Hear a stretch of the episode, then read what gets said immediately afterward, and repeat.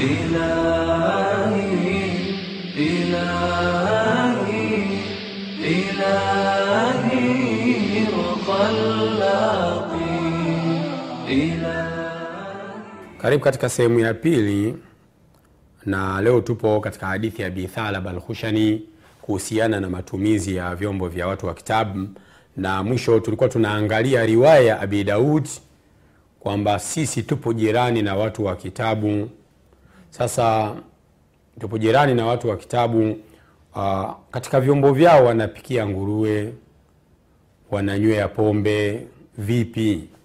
Mtume akasema mkipata vingine msivitumie, na mkikosa viosheni, vitumieni.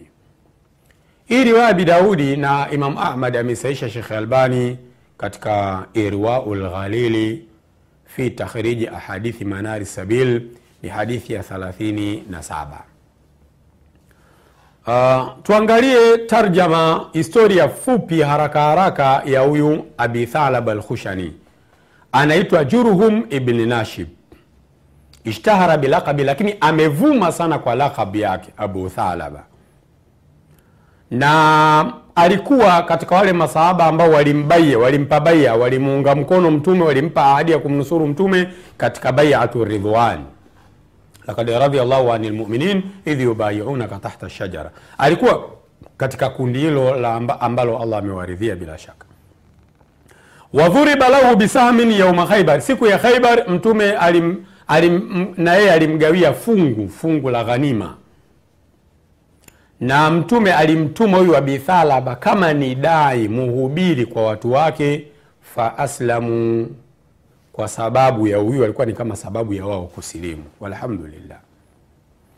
Na amefia Sham mwaka wa 75, wengine wanasema kinyume na hivyo. Pia Alhafidh Ibn Hajar amemwelezea Abi Thalaba Alkhushani akasema, wakana islamu kabla Khaibar, alisilimu kabla ya vita vya Khaibar, na ameshuhudia baiatu Ridwan na alielekea kwa watu wake kufanya dawa wakasilimu walahu akhun yuqalu lahu Amru aslama aidan. Pia Abi Thalaba ana ndugu yake anaitwa Amri na yeye alisilimu vile vile. Ni maneno ya Ibn Hajar katika Fathul Bari akimwelezea Abi Thalaba Alkhushani, na pia Alimamu Sanaani katika Subul akimwelezea Abu Thalaba Alkhushani. Katika sherehe ya lugha tukisema qaumu, qaumu ni aljamaa, ni kundi la watu wanawake wanaume, lakini mara nyingi sana wanakusudiwa wanaume, lakini alqaumu ni aljamaa min annas, kundi la watu. Anasema wahuswa bijamaati rijali, lakini sasa kundi la wanaume ndo linatumia sana umsamiati, kwa sababu wao ndo wanashughulikia mambo mazito. Walmuhimmat waljamu aqwam, jamu ya qaumu ni aqwam, qaumu jamu yake ni aqwam. Ahlu kitabi Alkitabu ni Taurati na Injili. Kwa hiyo ahlu ni Alyahudu Wanasara. Sherehe ya mufradat kwa hisani ya Taudhihu Lahkam ya Shekhe Albassam. Sasa hii hadithi inatufunza nini? Kiufupi, inatufunza tahadhari katika kutumia vyombo vya Mayahudi na Manasara si moja kwa moja kuvitumia, lakini tahadhari kubwa, kwa sababu baadhi wanapikia nguruwe, wananywea pombe katika vile vyombo. Kwa hiyo huenda wewe ukapatwa uka, uka, uka na hivyo vitu. Imamu Nawawi katika shere ya Sahih anasema hii hadithi unaweza ukaona kama inapingana na kauli ya watu wa fiqhi, kwa sababu watu wa fiqhi wao wanasema Ha, vyombo vya washirikina vikioshwa tu unaweza ukatumia. Yaani watu wafiki wao wanasema vyombo vya washirikina ukiosha unaweza ukatumia, na hakuna karaha. Baada ya kuviosha hakuna karaha, unaweza ukavitumia, sio makuruhu. Lakini hadithi inaonyesha kwamba ukikosa vya wasuku watu wa kitabu ndo unaweza ukaviosha ukavitumia Yaani, kama vipo vingine huwezi ukatumia vya watu wa kitabu.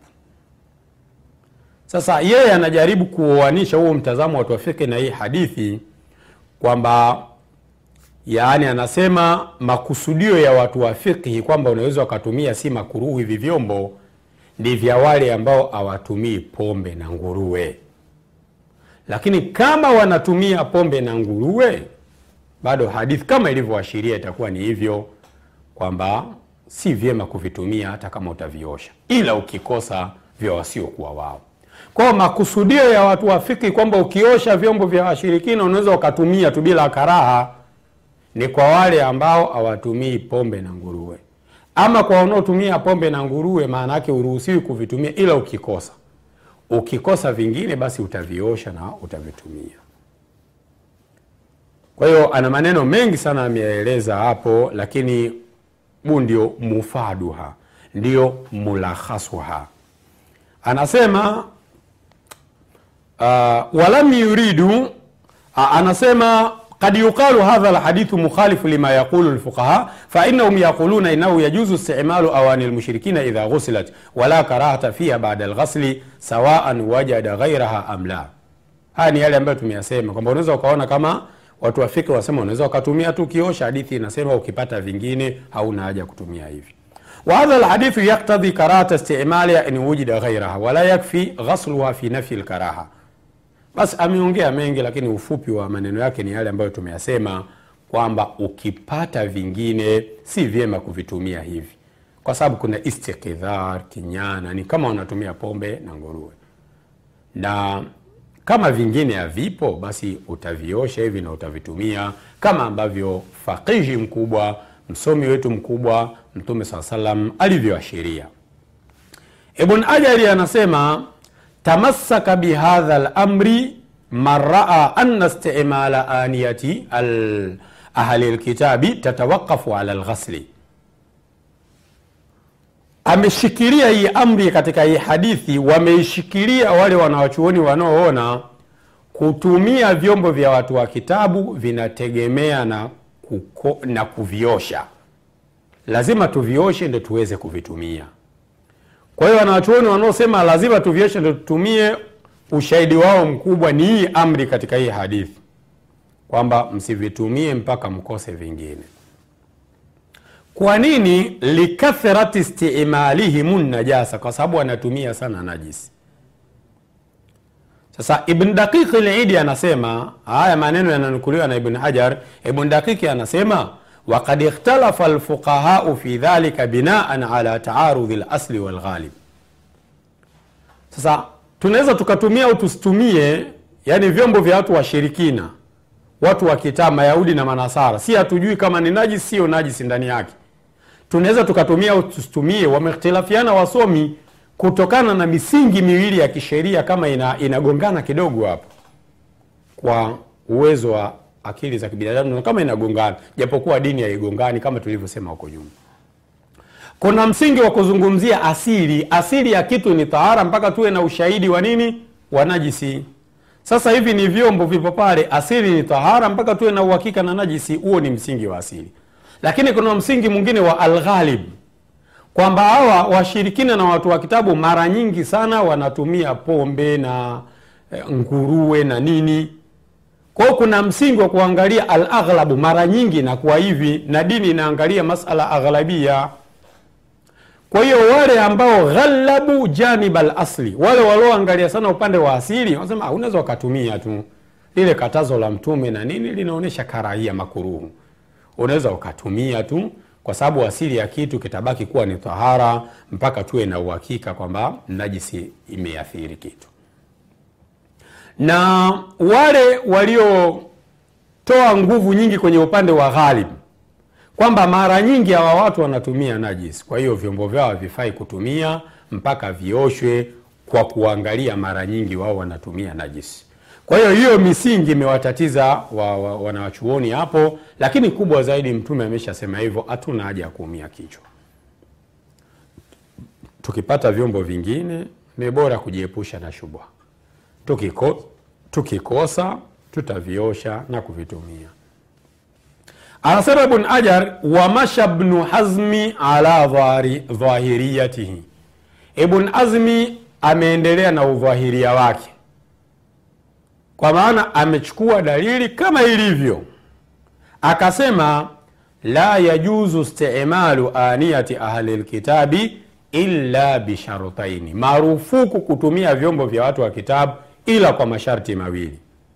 Kwanza, vikosekane vingine; pili, vioshwe, kama hadithi ilivyosema. Wale wanaoruhusu kuvitumia hata kama vingine vipo, unaweza wakatumia tu, wanamjibu nini kuhusiana na hii hadithi aliyostadili nayo, ambayo ndo hadithi yetu katika mlango?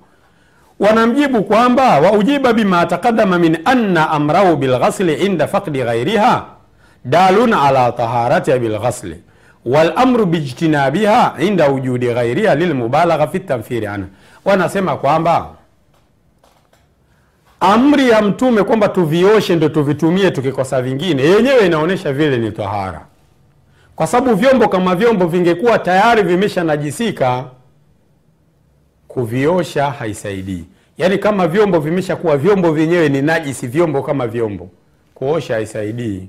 Kama ambavyo uwezi ukawa nyama ya nguruwe, uwezi ukatumia maji au nini kuitwaharisha, ni najisi moja kwa moja. Kwa anasema Mtume aliposema osheni, hii inaonyesha kwamba vile vyombo sio najisi.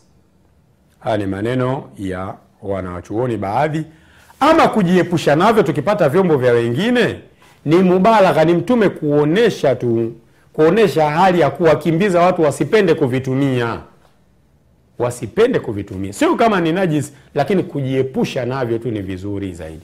Kwa hiyo almuhimu kwamba khairul huda huda Muhammad utaratibu mzuri ni utaratibu wa Mtume Muhammad sallallahu alaihi. Ni vyema kuzingatia uh, utaratibu wa Mtume Muhammad sallallahu alaihi wasallam.